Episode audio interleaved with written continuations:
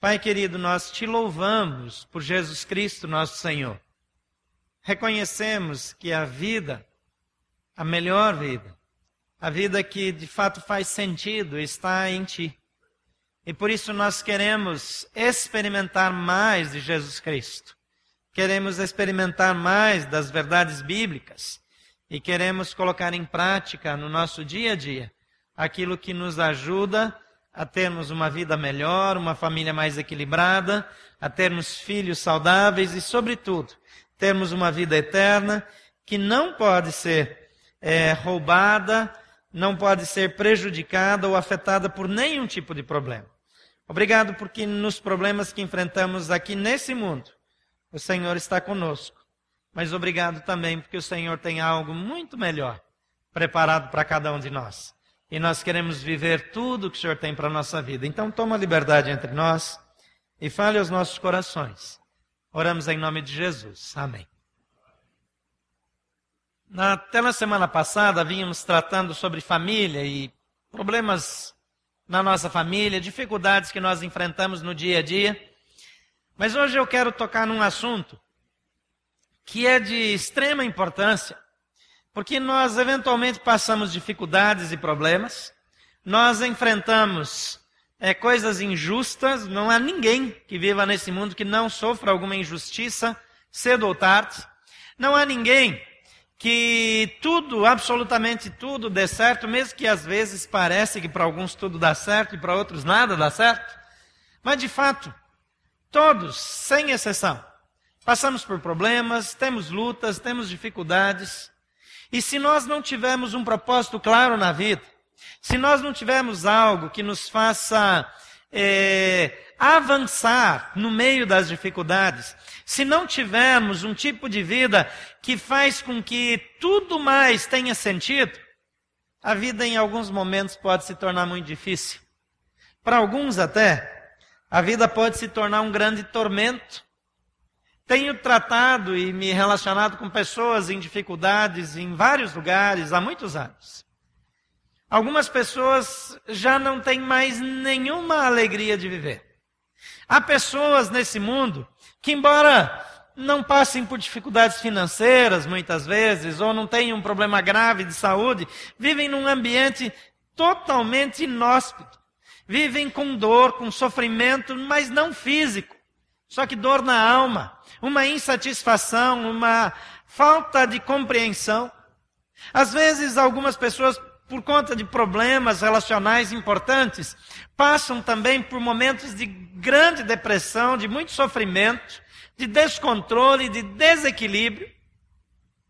Mas a Bíblia diz que Deus tem um tipo de vida, que a Bíblia chama de vida eterna, mas um tipo de vida que pode nos levar a um nível mais alto, que pode nos ensinar a viver de uma forma mais saudável e feliz, que pode nos tirar do fundo do poço quando nós eventualmente mergulhamos e nos dar a mão para que nós saiamos de novo, que pode nos dar esperança mesmo quando as pessoas ao olharem para nós digam não há esperança.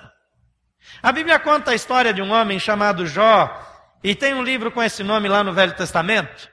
E a Bíblia diz que esse era um homem próspero, era um homem feliz, era um homem cujos filhos eram obedientes, era um homem que absolutamente tudo dava certo na vida dele. Ele era tão temente a Deus que além dele cuidar de si, dele cumprir as suas responsabilidades religiosas, porque ele era um homem temente a Deus, ele fazia aquilo que os filhos deveriam fazer por precaução. Ele fazia sacrifício pelos filhos. Naquela época, eles ofereciam holocaustos, queimavam um, um, um cordeiro em, em sacrifício a Deus, como forma de pedir perdão pelos pecados. Ele fazia isso por cada um dos filhos, de tempos em tempos. E tudo andava muito bem. Até que, de repente, ele teve problemas. O lugar onde ele guardava os mantimentos dele foi destruído. O gado, os rebanhos que ele tinha foram mortos. Não bastava que as coisas estavam indo mal, os filhos foram mortos. E ainda não era suficiente, ele pegou uma enfermidade que nasceram úlceras em toda, em toda a pele que cobria o corpo dele, e ele não tinha mais posição onde ele ficava confortável. E ele sentou num monte de cinzas. E ele usava um pedaço de barro, um caco de telha, para raspar as cascas das feridas, para diminuir um pouco a coceira e o desconforto. Alguém que vivia extremamente bem, agora está extremamente mal. A esposa dele, ao olhar para ele e julgar que aquela situação que ele vivia era castigo de Deus por alguma coisa, que ele havia agora sido desprezado por Deus, ele, ela diz, dá um conselho para ele, diz assim, ó, amaldiçoa Deus e morre. Ela imaginava que se ele amaldiçoasse Deus, Deus o mataria conceitos parciais de quem Deus é trazem esse tipo de conceito para as pessoas. Mas esse homem que antes todos o viam como alguém favorecido da parte de Deus, cuja vida era é, é, incomparável em relação à vida das outras pessoas, agora a esposa diz: é melhor você morrer do que continuar vivendo desse jeito. Quantas pessoas prefeririam morrer a continuar vivendo como vive. Quantas pessoas não conseguem compreender que exista algo melhor na vida que dê motivação para continuar? Eu não imagino que todo mundo passe por tantos problemas, mas há momentos que quase todos passam por fases, por crises, por, por dúvidas e têm pensamentos desse tipo. É muito difícil Alguém que nunca tenha passado por uma crise existencial profunda. Mas é interessante que a Bíblia diz que Deus, ele se interessa muito por mim por você. A Bíblia diz que Deus, ele ama você. Um dos textos muito conhecidos, na verdade, o texto mais, bíblico mais conhecido em todo o mundo, em todos os tempos, é João 3,16, e diz assim: Porque Deus amou tanto o mundo, que deu seu Filho unigênito, para que todo o que nele crê não pereça, mas tenha a vida eterna. Deus fala na Bíblia de um tipo de vida que quando a gente pensa só em vida eterna é um conceito muito abstrato, porque eternidade é um negócio difícil de entender, é fácil talvez até de explicar, porque nós podemos dizer, ah, é algo que nunca termina. Mas se nunca termina, é algo também que, em tese, não deveria ter começado, porque se é eterno, não tem nem começo nem fim. Mas quando a Bíblia fala de vida eterna, está falando mais do que a duração dessa vida. Está dizendo assim que é um tipo de vida que começa quando nós encontramos Jesus Cristo e temos um relacionamento, estabelecemos um relacionamento pessoal com Ele, e que continua após a nossa vida desse mundo, após a passagem dessa vida para a fase seguinte. A Bíblia diz que a morte é apenas um ritual de passagem, apenas um momento de transição. E onde nós passaremos para aquilo que a Bíblia chama de céu, que é um tempo sem fim, é um, é um estado onde nós estaremos com Deus, e aquilo que a Bíblia chama de inferno, que é um estado, um, uma, um ambiente onde nós estaremos sem Deus e sem esperança.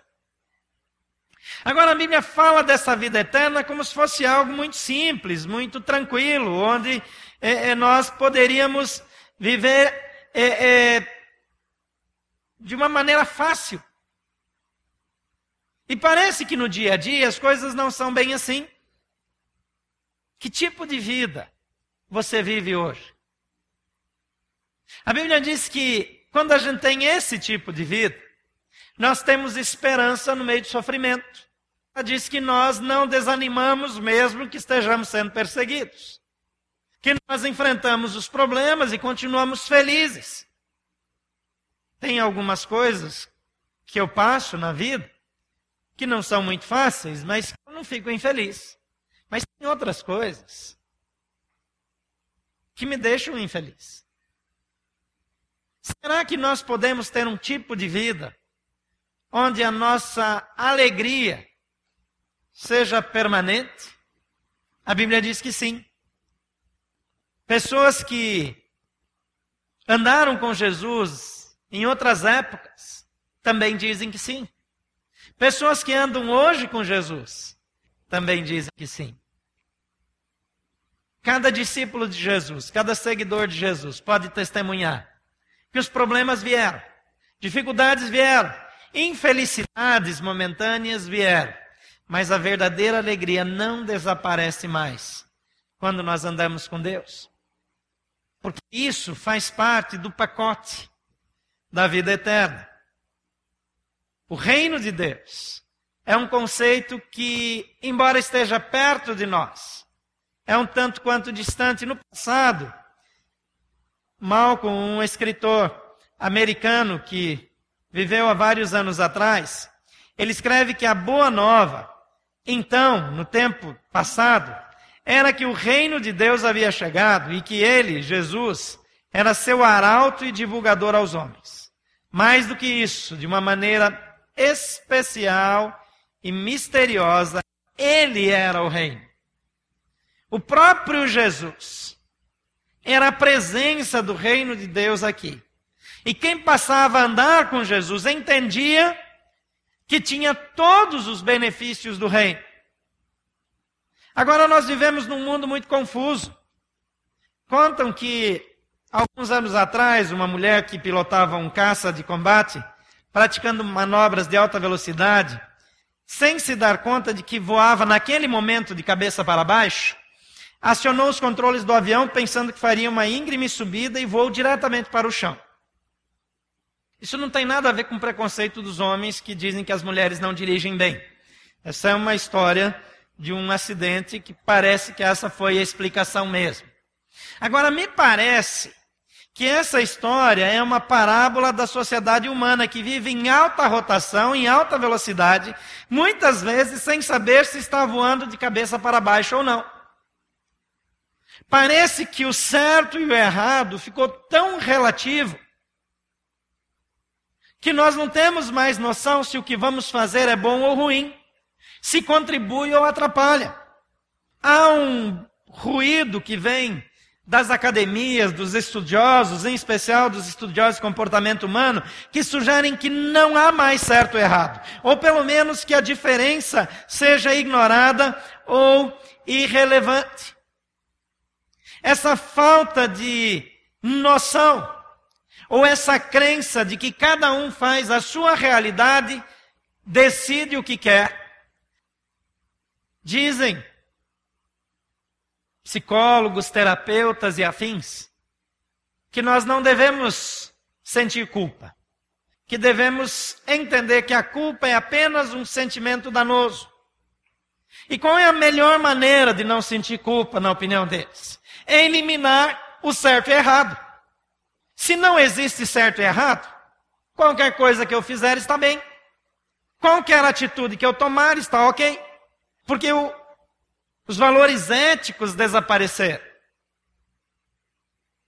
Um dos diretores de uma das maiores universidades americanas, no seu relatório anual, ele menciona que uh, os casos de corrupção no governo, para a gente até fica meio engraçado falar de casos de corrupção de governo de fora, né? Mas dizem que os casos de corrupção do governo demonstram que a academia falhou no processo de estabelecer um padrão ético. E que antigamente, escreve ele, a intenção era levar os alunos a conseguirem tomar uma decisão correta, muito mais do que ter informações. Mas que uma vez que isso se inverteu, tudo estava fora de controle. O certo e errado foram relativizados. Tornou-se algo que depende do ponto de vista. E por isso, nós precisamos voltar para a Bíblia. Pessoas em depressão estão crescendo. O número das pessoas em depressão no mundo está crescendo a cada dia. Com toda essa revolução, o número de suicídios tem crescido. As atrocidades, os ataques de pessoas que entram em surto e saem atirando nos colegas, nos professores, nos amigos, entrando no cinema e matando gente, continuam aparecendo.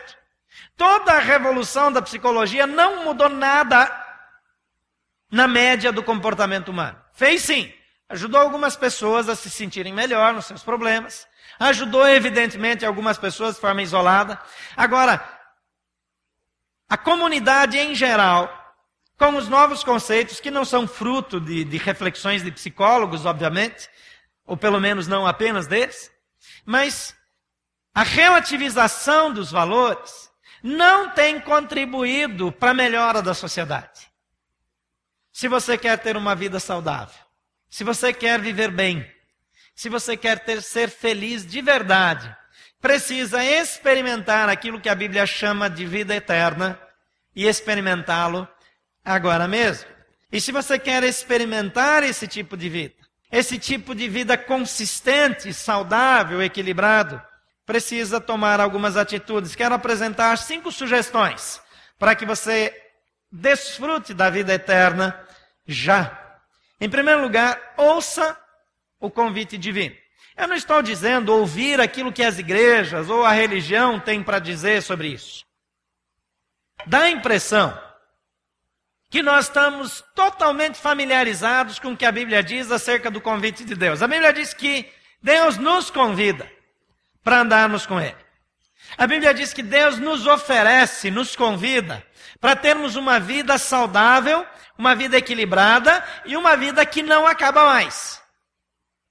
O problema é que a familiaridade com esse assunto, ou com qualquer assunto, a familiaridade de uma maneira geral, ela é, provoca, ela gera a não familiaridade. Disse que o gênio é a capacidade de esquadrinhar o óbvio, de estudar, de examinar aquelas coisas que estão na frente aos olhos de todos, mas que eventualmente ninguém vê. A disponibilidade de Deus para o homem é algo pleno no mundo. A Bíblia diz, inclusive, que toda a terra está cheia da sua glória. Mas porque é tão óbvio, nós não vemos mais. Nós não ouvimos mais. Nós não percebemos mais. Nós não reparamos mais que a natureza aponta para a glória de Deus. Nós preferimos, muitas vezes, acreditar numa ideia é, de uma evolução, é, que nós nascemos é, é, de alguns microelementos que se juntaram, e não crer num Deus que fez todas as coisas com um propósito. Porque quando nós olhamos para a vida, quando nós olhamos para o mundo como ele existe, é impossível não perceber que tudo foi feito com um propósito. Todas as coisas foram feitas com propósito. Tudo tem um porquê. Precisa de muita fé para acreditar que tudo foi por acaso. A Bíblia diz: por essa razão eu lhes falo por parábolas. Jesus está dizendo isso para os discípulos. Porque vendo eles não veem, e ouvindo não ouvem nem entendem. Neles se cumpre a profecia de Isaías. Ainda que estejam sempre ouvindo, vocês nunca entenderão. Ainda que estejam sempre vendo, jamais perceberão, pois o coração desse povo se tornou insensível. De má vontade ouviram com seus ouvidos e fecharam os seus olhos. Se assim não fosse, poderiam ver com os olhos, ouvir com os ouvidos, entender com o coração e converter-se. E a Bíblia diz: e eu os curaria. Mas felizes são vocês, ou os olhos de vocês, porque veem, e os ouvidos de vocês, porque ouvem. Jesus está dizendo, há uma palavra de que vai chegar um tempo que as pessoas vão ver, mas não vão enxergar. As pessoas vão olhar, mas não vão ver. Elas vão dirigir os olhos, mas não vão perceber. Vão ouvir o som da voz, mas não vão compreender. Deus está disponível em todos os lugares, a seu dispor. Está disponível a você. Mas essa disponibilidade não tem sido aproveitada pelo ser humano.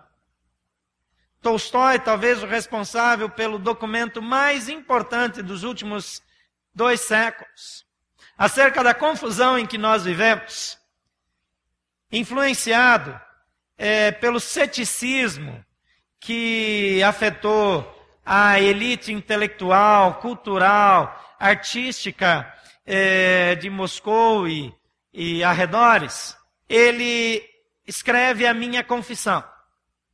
E a pergunta que ele sempre volta é: por que vivemos? E ele não consegue encontrar resposta satisfatória, porque os dogmas da descrença moderna é, é, dizem, afirmam que só duas coisas são reais: as partículas de onde tudo veio e o desejo pelo progresso. Tolstói continua dizendo: a vida não faz sentido se for só isso. É interessante que até mesmo os mais céticos, quando olhando com sinceridade para a vida, procuram uma razão de existirmos. Dr. Hugh Moorhead, professor da Northwestern Illinois University, escreveu para 250 mais conhecidos filósofos, cientistas, escritores e intelectuais do mundo. E a pergunta dele era uma só: qual é o sentido da vida para você? Alguns tentaram, mandaram para ele uh, seu melhor trabalho, seu melhor palpite. Cada um diferente do outro, obviamente, alguns absolutamente contraditórios. Outros simplesmente disseram: Eu não faço a menor ideia. Alguns ainda escreveram de volta para ele dizendo: Se você descobrir, por favor, me conte. Se não temos uma razão para viver, e se não podemos entender isso de uma forma clara na nossa vida, viveremos sem razão, sem sentido, infelizes. Somos as piores, as mais infelizes de todas as criaturas. Mas Deus continua dizendo: Eis que estou à porta e bato. Se alguém ouvir a minha voz e abrir a porta, eu entrarei e cearei com ele. E ele comigo. Apocalipse 3:20. Jesus ele continua tentando atrair pessoas. A sua voz continua ecoando. Mas dificilmente ouvimos o convite de Deus. Porque os ruídos da vida, as nossas preocupações, as nossas distrações têm falado mais alto. Faça um esforço para ouvir o convite de Deus. Em segundo lugar, identifique o verdadeiro caminho para a vida. Às vezes nós estamos andando sem rumo. Se a vida é como Tolstói é, constatou, não tem sentido, não tem direção, a única coisa é desejar prosperar, seremos tão insatisfeitos quanto ele. Mas é interessante que a Bíblia diz que Jesus é o próprio caminho. Em Mateus 7,13 diz: Entrem pela porta estreita, pois larga é a porta e amplo o caminho que leva à perdição. E são muitos os que entram por ela. Mateus 7, versículo 13. É interessante que muitas vezes nós andamos assim, seguindo o fluxo, fazendo qualquer coisa, mudando os nossos valores em função dos valores coletivos, imaginando que se todo mundo vai naquela direção, não deve estar tão ruim assim. João 14, 4 a 6 diz: Vocês conhecem o caminho para onde vou. Disse-lhes Tomé: Senhor, não sabemos para onde vais? Como então podemos saber o caminho? E Jesus respondeu: Eu sou o caminho, a verdade e a vida. Ninguém vem ao Pai a não ser por mim. Enquanto nós não temos um encontro pessoal com Jesus, enquanto não recebemos a influência ensinadora, transformadora de Jesus Cristo em nossas vidas, nós seguimos fazendo tentativas. Como alguém que não entendeu direito as informações do painel como alguém que perdeu a noção do giro que estava fazendo no ar, como alguém que está tentando desesperadamente deixar todas as coisas organizadas, mas que nunca sabe se aquilo que parece bom é bom de fato, não sabe se vai durar, não sabe até quando será feliz. Jesus diz: Eu sou o caminho. Não há vida perfeita, não há vida eterna em outro lugar.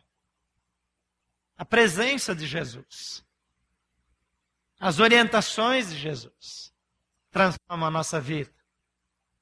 A maneira mais segura de receber as orientações de Jesus é olhando para esse livro. É olhando para o Novo Testamento, olhando para a Bíblia, lendo as informações que Jesus dá, as instruções que ele dá. A Bíblia tem instruções para a sua vida familiar, tem instruções para seus negócios, tem instruções para a sua saúde, acerca da sua saúde, tem instruções para os relacionamentos interpessoais, tem orientações para a vida eterna. Mas quando eu leio a Bíblia sem a presença de Jesus, é mais um livro apenas. É como ler qualquer outro. Você poderia escolher o Alcorão, poderia escolher um livro de autoajuda, mas quando você vai buscar a Bíblia com a orientação de Jesus, então você vai encontrar palavras de vida que vão trazer graça, cura, transformação e direção para você. Terceira coisa, reaja positivamente à disponibilidade divina. A Bíblia diz que nós estamos num tempo em que Deus está acessível. A Bíblia ensina que se você falar com Deus, que se você procurar por Ele, se antes de dormir na sua casa, no seu quarto, no trânsito, onde você estiver, em qualquer lugar, você falar com Deus, Ele vai ouvir você. Mas não diz só que Ele vai ouvir, Diz que ele também vai falar com você.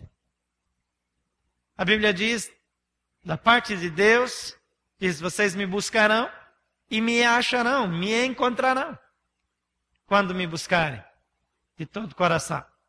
A Bíblia diz que Deus mandou Jesus, o Pai mandou Jesus a esse mundo para vir ao nosso encontro.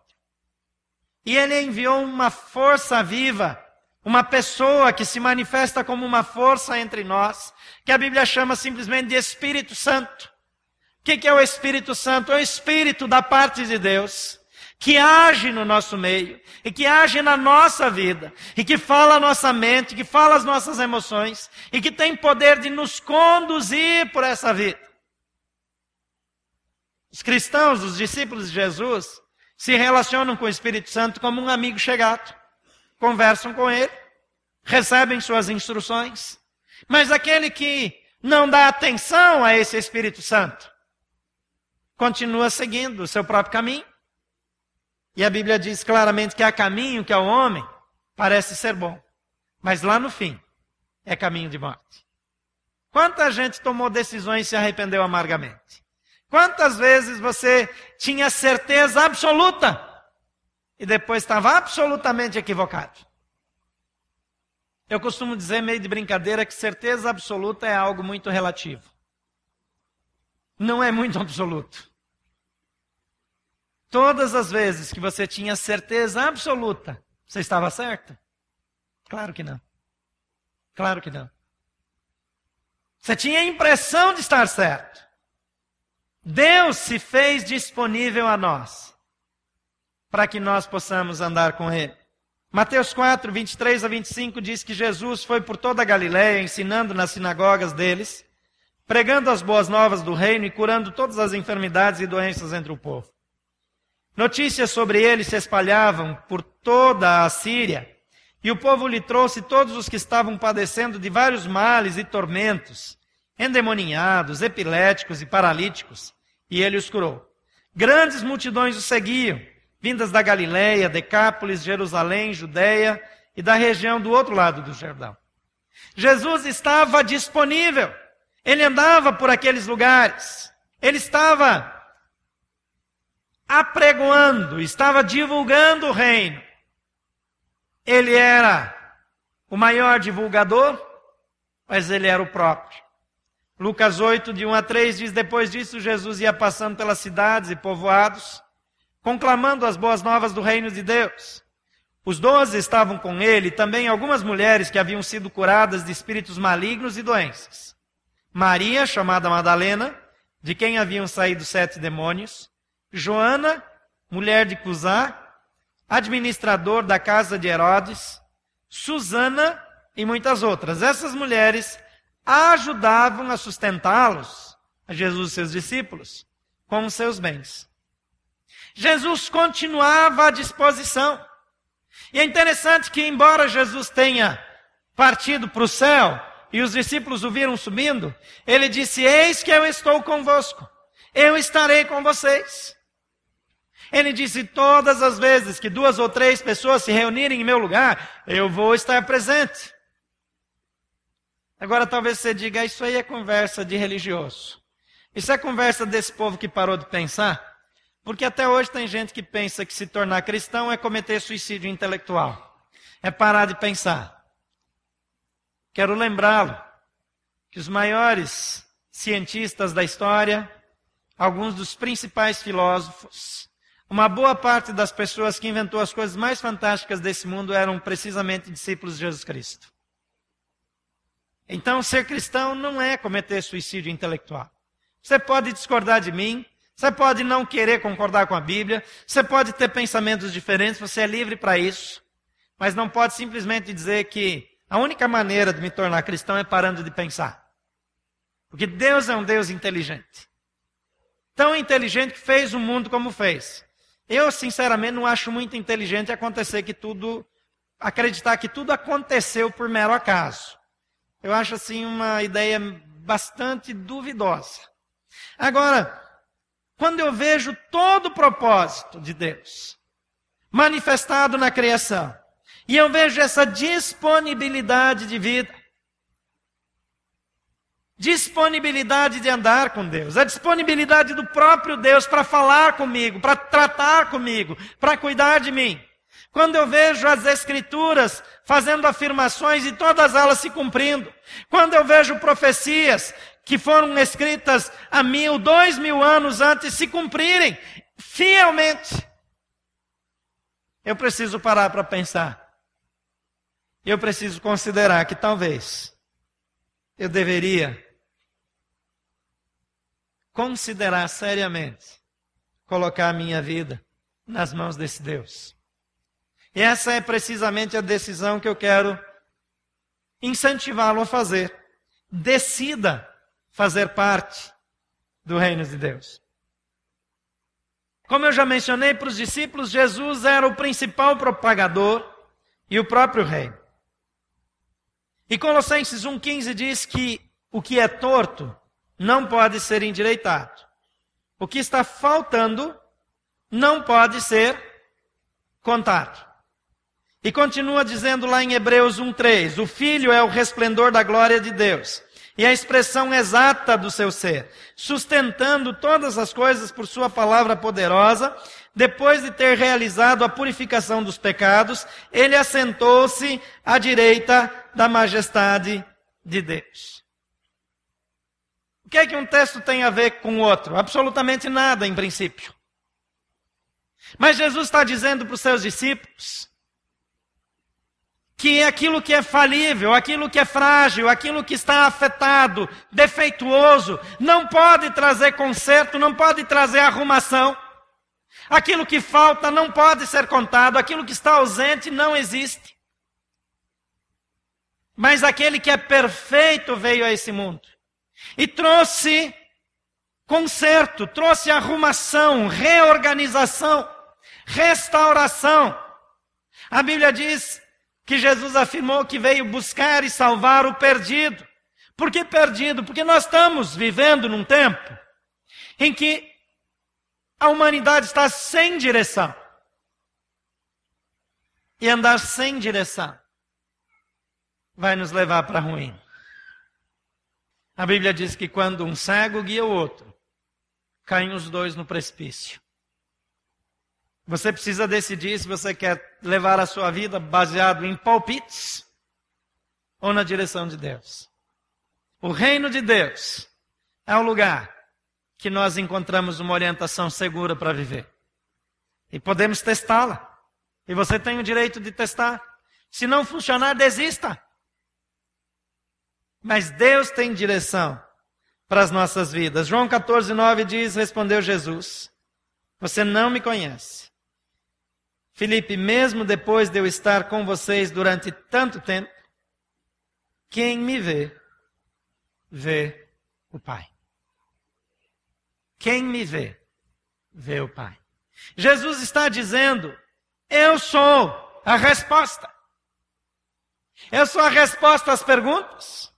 Mas há quem vê e não vê, como ele fala para Filipe, seu discípulo. Às vezes nós sabemos acerca de Deus, até lemos escritos, lemos livros, livros teológicos, filosóficos, apreciamos algumas das características de Jesus, Jesus como um mestre que ensinava, Jesus como um pensador, como alguém que influenciou a sua época, alguém que confrontou as pessoas que é, é, dominavam o ensino e, e, e davam a direção ética para o povo, e ele impactou, confrontou essas pessoas. Então nós achamos que ele foi um líder interessante, impressionante. Mas Jesus disse que ele não veio para nada disso. Ele veio para que você pudesse conhecê-lo, para que você pudesse experimentar para que você pudesse ouvir a sua voz e pudesse ter a sua vida dirigida pelo próprio Deus. E a quinta coisa que eu quero recomendar é que, depois de decidir fazer parte do reino de Deus, você experimente, desfrute dos benefícios do reino. Mateus 11, 28, 29 diz: Venham a mim todos os que estão cansados e sobrecarregados, e eu lhes darei descanso. Tomem sobre vocês o meu jugo e aprendam de mim, pois sou manso e humilde de coração, e vocês encontrarão descanso para suas almas. Algumas pessoas estão viajando, aproveitando o carnaval para descansar das férias, que também só acabaram outro dia, né? Então precisavam um feriado aí para a gente descansar. Alguns estão aproveitando para descansar fisicamente. Alguns estão precisando descansar para pôr a cabeça em ordem. Alguns precisam um tempo para parar de pensar. Jesus está falando aqui de um descanso para a alma. Você já se sentiu cansado na alma? Esgotado? Exaurido de tal maneira que você pode sair das férias, mas você não está pronto para fazer nada? Aquele cansaço que vem lá do coração aquilo que não tem nada a ver com quanto você trabalhou, mas que é uma angústia que vem corroendo a alma, que vem entrando em você de uma forma aparentemente irreversível. Jesus está falando desse tipo de sensação, de impotência. Ele diz: Eu trago descanso para a sua alma. Eu trago descanso para aquela depressão que não quer ir embora. Eu trago descanso para aquela expectativa de mudança que nunca acontece. Eu trago descanso para a desesperança, para o desânimo, para o fracasso. Ele diz: vocês encontrarão descanso para suas almas. Em João 3,36 diz: quem crê no Filho tem a vida eterna. Quem rejeita o Filho não verá a vida, mas a ira de Deus permanece sobre ela. Então, o primeiro texto diz que eu vou ter um tipo de descanso para minha alma, um descanso interior, um reencontro interior. Aqui diz que eu vou ter essa vida eterna que a Bíblia fala quando eu me aproximo de Jesus Cristo. Em João 6,40 diz: Porque a vontade do meu Pai é que todo aquele que olhar para o Filho e nele crer, tenha a vida eterna. E diz mais: Eu o ressuscitarei no último dia. Jesus diz: aquele que crê em mim, ainda que morra, viverá. A Bíblia está repleta de informações acerca da providência de Deus a nosso favor. Jesus disse para os discípulos que ele estava indo para o céu, preparar um lugar para eles, para todos os discípulos de Jesus. Em João 14, 27 diz: Deixo-lhes a paz. A minha paz lhes dou. Não a dou como o mundo a dá. Não se turbe o seu coração, nem tenham medo. Quantas vezes a ansiedade toma conta do nosso coração, das nossas emoções? Quantas vezes a insegurança toma conta da nossa vida? Jesus diz: Eu tenho um tipo de paz que o mundo não dá. O mundo também oferece paz. Se você tomar uma boa cachaça, você vai ter um tempo de paz. Os que estão perto de você vão perder a paz, mas você vai estar em paz. Se você no fim da tarde sentar para fumar um baseado, você vai ter algum tipo de paz. Se você tiver muitos namorados, muitas namoradas, por alguns momentos você vai ter paz, depois vai ter muita encrenca também, né? Vai ter muita confusão. Mas o mundo oferece um tipo de paz. O problema é que a paz que o mundo oferece é uma roubada, é furada. Eu começo querendo aquilo que a vida me oferece, mas daqui a pouco eu percebo que era uma roubada. Entrei é, é, é, num barco furado. Então Jesus diz: Eu deixo-lhes a paz, a minha paz, e não como o mundo. Não dou a paz como o mundo a dá. E ele continua dizendo: Não se perturbe o coração, e nem tenham medo benefícios de estar no reino, benefícios de andar no reino, benefícios de andar com Jesus. Separei mais um texto aqui que eu gosto muito, que é João 15, 4, diz: permaneçam em mim. E eu permanecerei em vocês. Primeira coisa que eu vejo aqui é que Jesus diz que Ele vai estar presente na sua vida. Você nunca mais vai andar sozinho. Quantas pessoas temem a solidão? Jesus diz: Eu permanecerei em vocês. Nenhum ramo pode dar fruto por si mesmo, se não permanecer na videira. E antes ele disse: Eu sou a videira. E ele continua o texto dizendo: Vocês também não podem dar fruto se não permanecerem em mim. O benefício desse texto é que você vai ter a presença de Jesus. E além da presença de Jesus, você vai ser uma pessoa frutífera. Eu poderia dizer isso em outros termos, eu poderia dizer que você será uma pessoa próspera. Eu não gosto de dizer próspera, porque hoje em dia prosperidade é naturalmente associado a dinheiro. Mas prosperidade no entendimento bíblico é muito mais do que ter dinheiro. É muito mais do que fazer sucesso nos negócios. Essa é uma pessoa cuja vida vai bem. Uma pessoa que produz um resultado na vida que dura para sempre. A Bíblia fala de um fruto que permaneça, que não se estrague. Quais são as conquistas? Quais são as suas conquistas que vão durar para sempre? De tudo que você construiu, de tudo que você conquistou na vida, o que é que vai durar para sempre? Talvez pouca coisa. A Bíblia tem uma expressão lá em, usa uma expressão lá em Apocalipse, que diz que a obra de cada um será provada pelo fogo. E a Bíblia diz que tem coisa que vai ser destruída. E tem coisa que vai permanecer. Aquilo que você construir,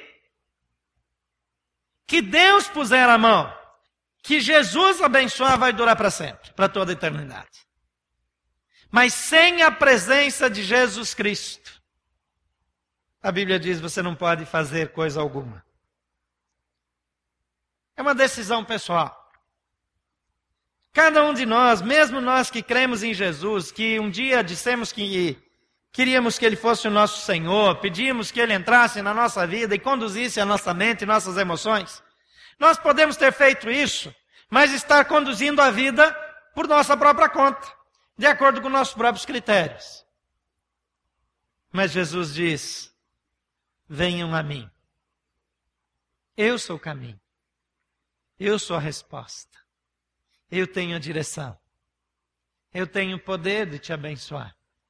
Eu tenho amor para me importar com você. Eu posso mudar a sua história.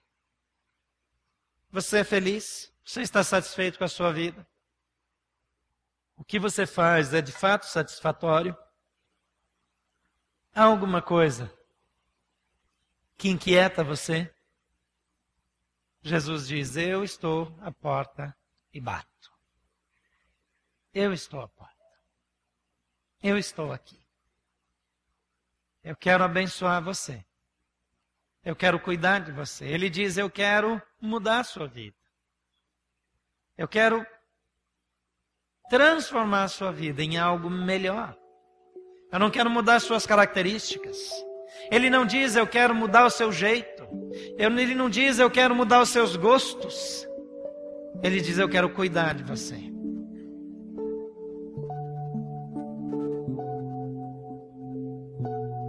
Mas ele diz: se alguém ouvir a minha voz e abrir a porta, por favor, feche seus olhos.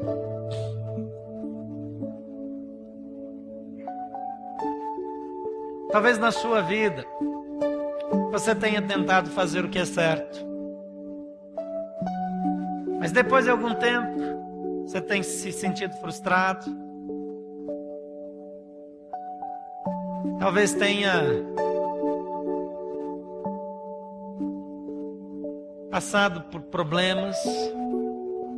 Talvez tenha percebido que errou muitas vezes. Talvez até a sua vida esteja muito bem, mas lá no interior, lá no íntimo, você sente que algo não vai bem. Jesus diz: Eu estou à porta e bato. Se alguém ouvir a minha voz e abrir a porta, eu entrarei. A racionalidade não vai fazer a sua vida melhor, vai te deixar mais culto, vai te deixar mais bem preparado, vai te dar mais informações.